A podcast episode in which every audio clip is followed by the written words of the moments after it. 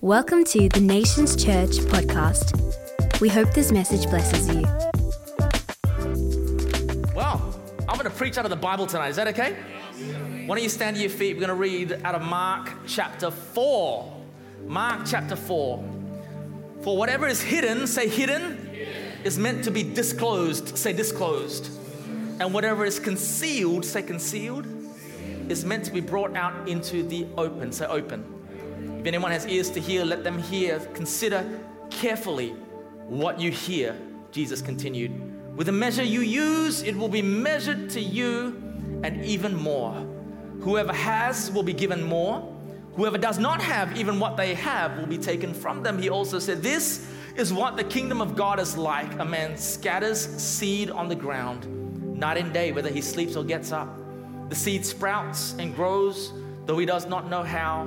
All by itself, the soil produces grain, first the stalk, then the head, then the full kernel in the head. As soon as the grain is ripe, he puts the sickle to it because the harvest has come. Can we give Jesus a big shout of praise for that incredible passage? High five someone before you sit down. So good. Well,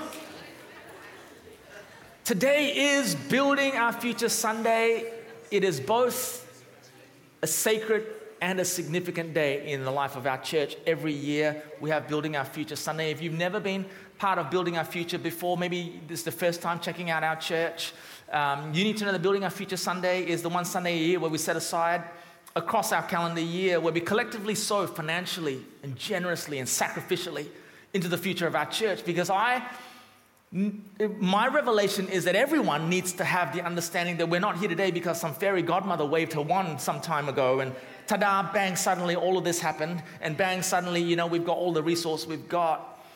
But every single person engaging with and participating with church today is only here because someone in the past sowed into what we're enjoying right now in the, in the present. And it would be completely hubris of us to think that we're suddenly, by some awesome cosmic event, that we're entitled to all of this because of our born privileged awesomeness. We're not. How many of you know that every single one of us are here because we are literally standing on the floor that the previous generation's ceiling has been built by what they paid for sacrificially? So, this passage here in Mark chapter 4, Jesus teaches something that required mature ears to hear. Jesus was uh, unpacking a deep theological premise, and I get a gut feeling every time I read the Gospels that Jesus liked to say things that, that, that disturbed and made people feel uncomfortable. How many of you know that? If you read the Gospels, Jesus liked to say things that made people feel a little bit uneasy. Right here, he's teaching about something that required mature ears to hear because he's talking about how things that are hidden in the course of time one day will be disclosed or uncovered things that are concealed will one day be revealed. And then he uses the metaphor about the man that scatters seed over time. Then there's a crop that grows, which he takes a sickle to, to harvest, etc. What Jesus was trying to convey out of Mark chapter 4 to the early hearers that it's incumbent upon all believers to understand that the future will reveal everything about our present choices. That's really what he's trying to say, that the future will reveal everything about our present choices. It's very sobering to note that Jesus actually says that the days to come will bear the fruit of the decisions that I make. Wow. The decisions you make. The years ahead will reveal the effects of the choices we make today. And so, for the next few minutes, I want to fix your mind on this thought. What will time reveal? What will time reveal? There's something very sobering about time, isn't it? How many feel like you're getting older? Have you looked in the mirror lately and, oh man, I'm, gee, I'm, I'm, I'm looking older?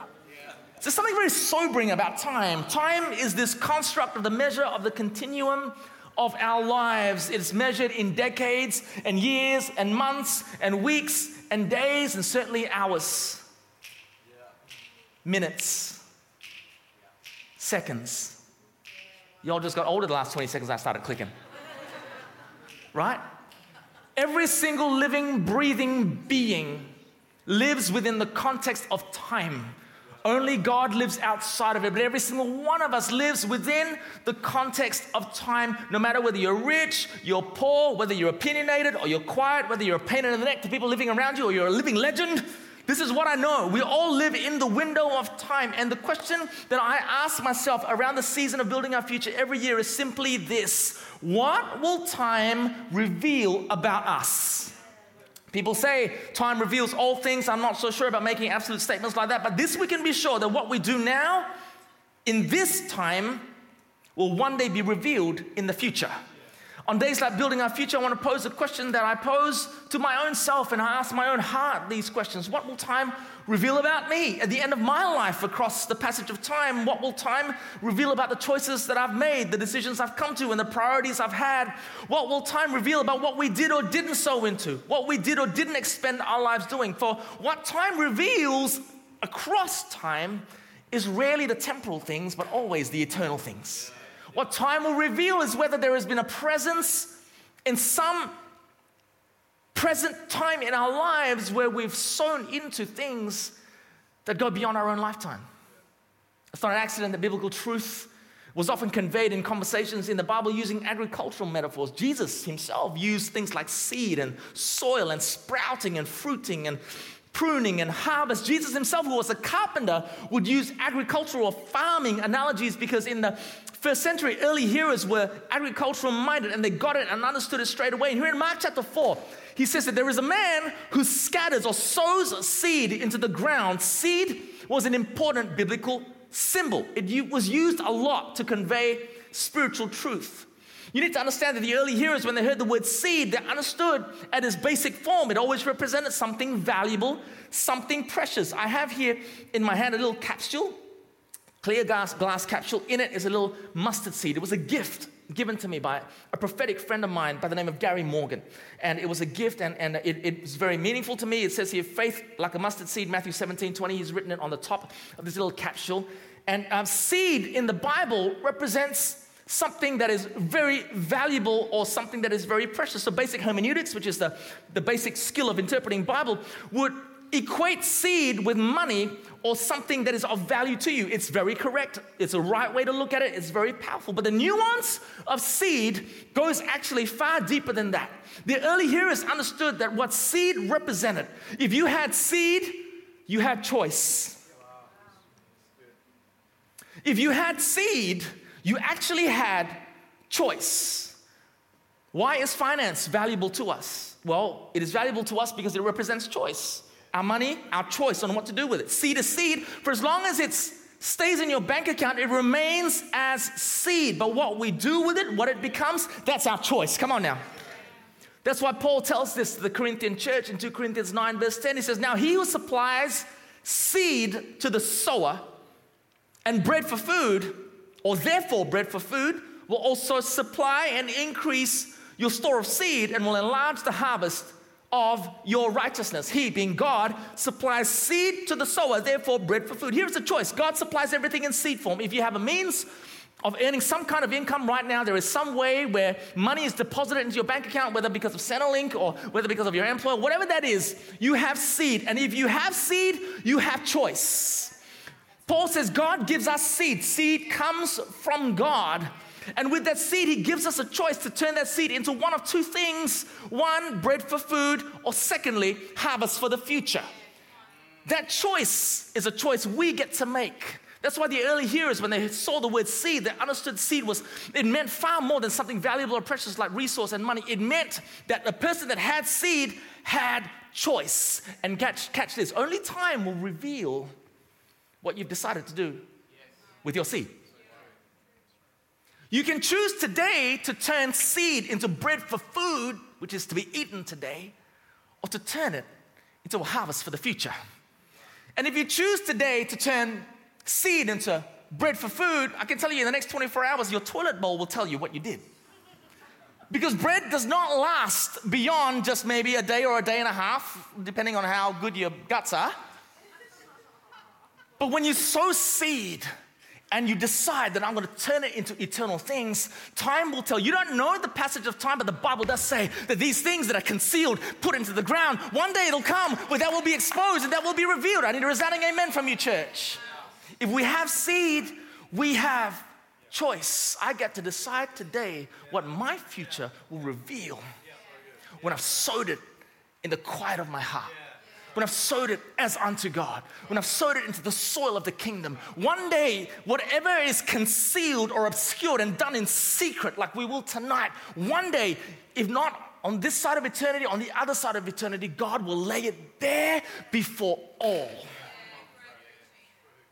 Seed represents choice. It's now that we understand Psalm 126, this beautiful poetic ode to this agricultural metaphor of sowing seed.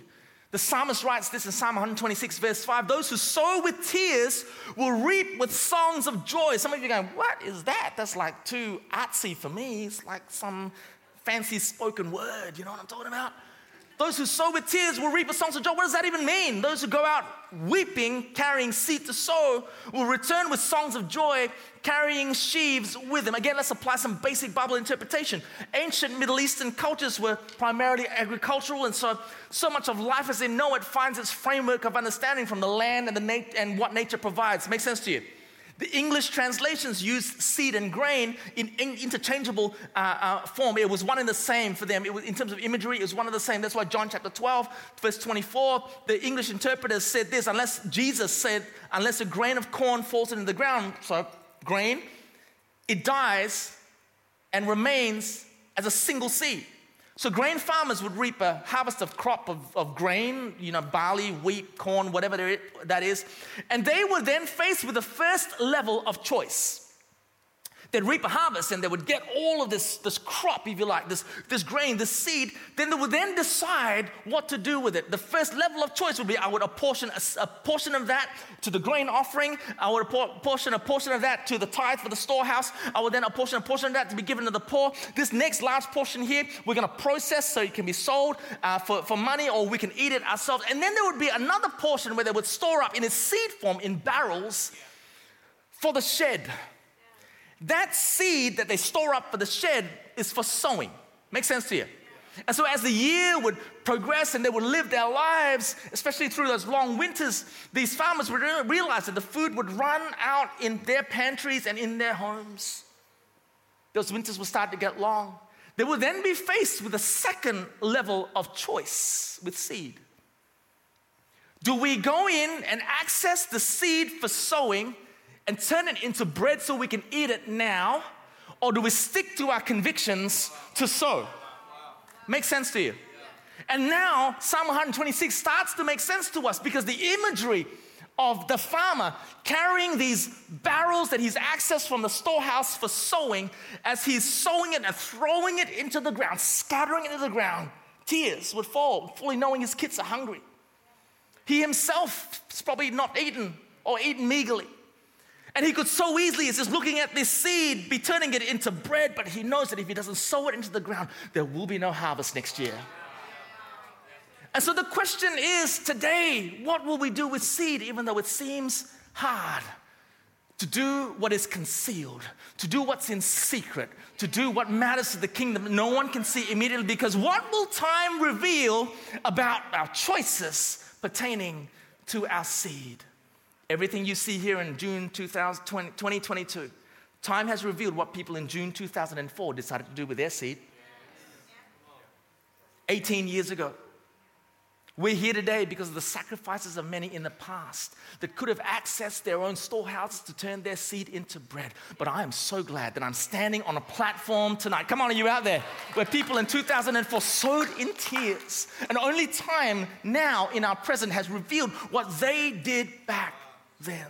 It takes a mature hearer to hear this. You're catching this tonight.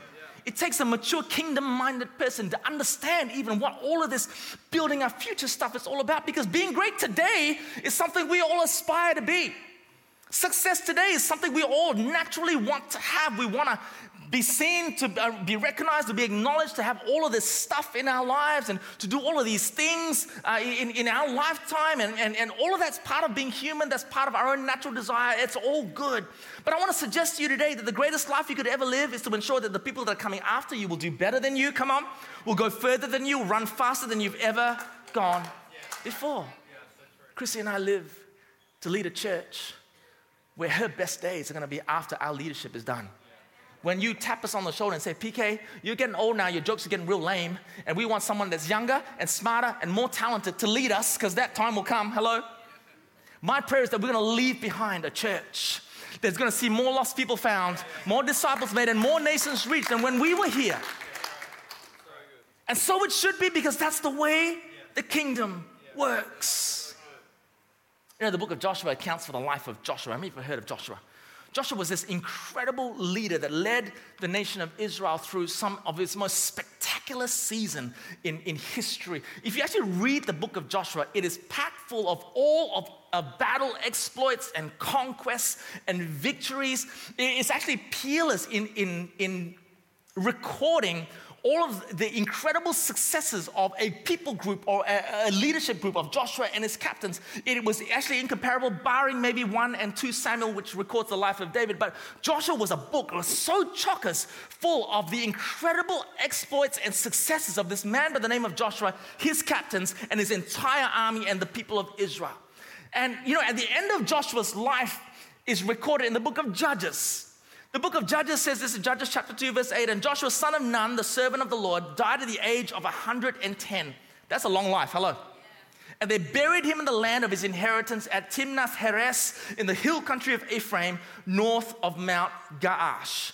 Very clear that Judges chapter 2 chronicles the end of Joshua's life. If you read the book of Joshua itself, it's an incredible book. Now, you would have thought after reading the book of Joshua that the book of Judges would say stuff about the end of Joshua's life, like, man, Joshua led an entire next generation of leaders that honored God, that built places of worship. They declared the mighty works of God from one generation to the next, like they said in the Psalms, so on and so forth, but it did not.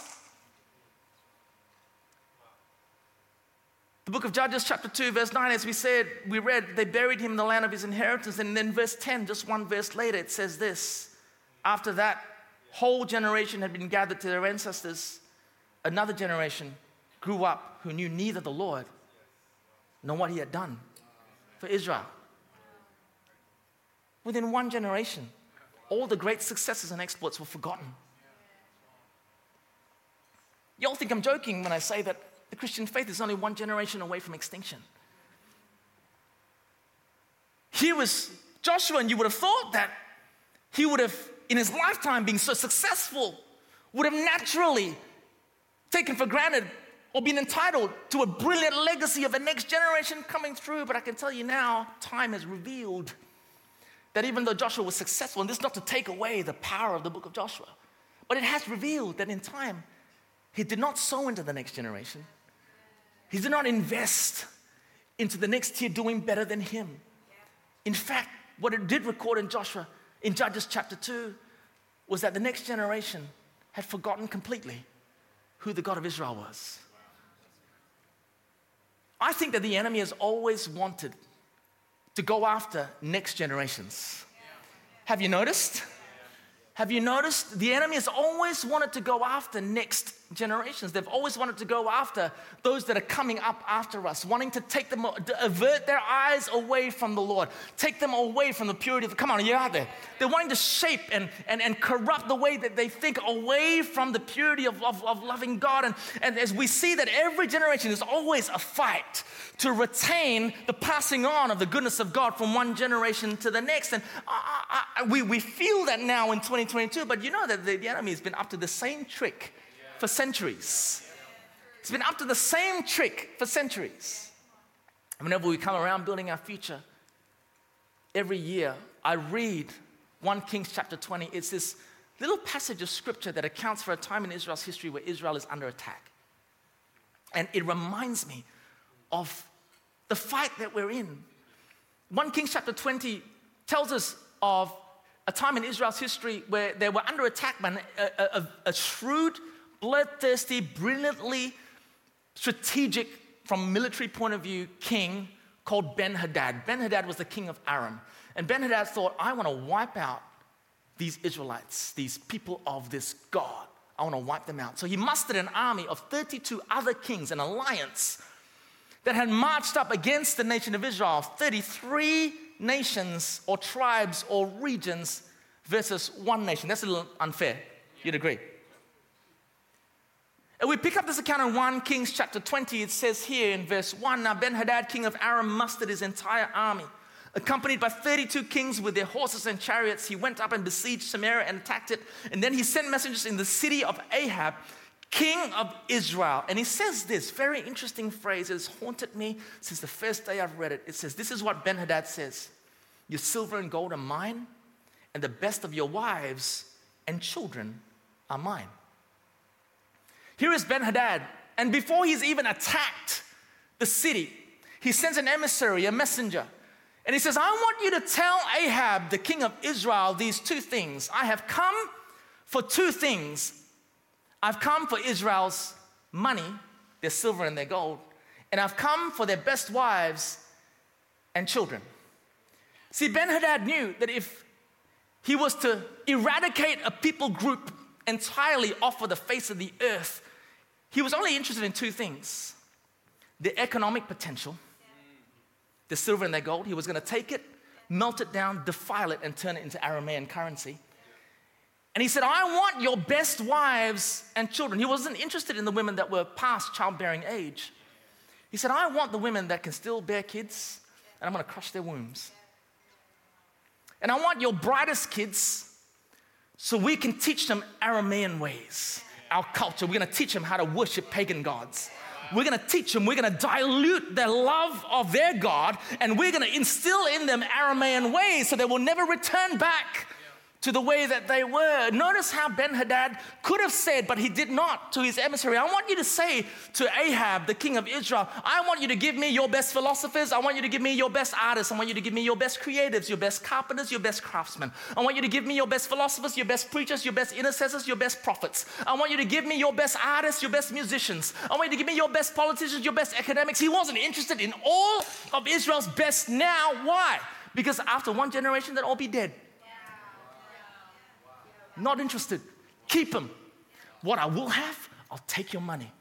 And what I will have, I'll get your best wives. I'm going to crush their wombs, and I will take the kids, and I will defile their way of thinking and turn them into Arameans. And the enemy has been after our next generation ever since. And you know, when we, when we come to things like building our future, you're probably saying, oh, that's a little bit dramatic, isn't it, PK? If, you, if you're thinking that today is a drive for some kind of fundraising, keep your envelope, rip it up. You're, you're not a part of this. But if you're here and you understand that it is a sacred moment, that we do something with our seed, come on, are you out there? And you want to say, God, this is a prophetic act for me, that we're going to build our future. Come on, for the sake of those that are in the, those next rooms, come on. 18 years later, I'm so glad that people in 2004 decided what they were going to do with seed. And across 18 years, what time has revealed As I look back through the corridors of time, I see in this room so many amazing men and women now in their late 20s and 30s that were once in rooms like that. Thank God time has revealed that people in the past have done the right thing. Come on. I'm so grateful for it. I'm so grateful for it. I'm so glad. See, the reason why building our future is so important is because if we don't sow into the future of the church, the future of the kingdom, the future of the gospel, do you think the government will do that for us? Do you think Netflix and Nike and Apple will do that? I'll tell you what, all those corporations are interested in, they're interested in, all they want is for you to turn your seed into bread. That's all they're interested in. That's all they're interested in. But time will reveal the Nations Church, you and I, are people that made wise choices with our seed before God. Thanks for listening to the Nations Church podcast. For more info, please visit nationschurch.com.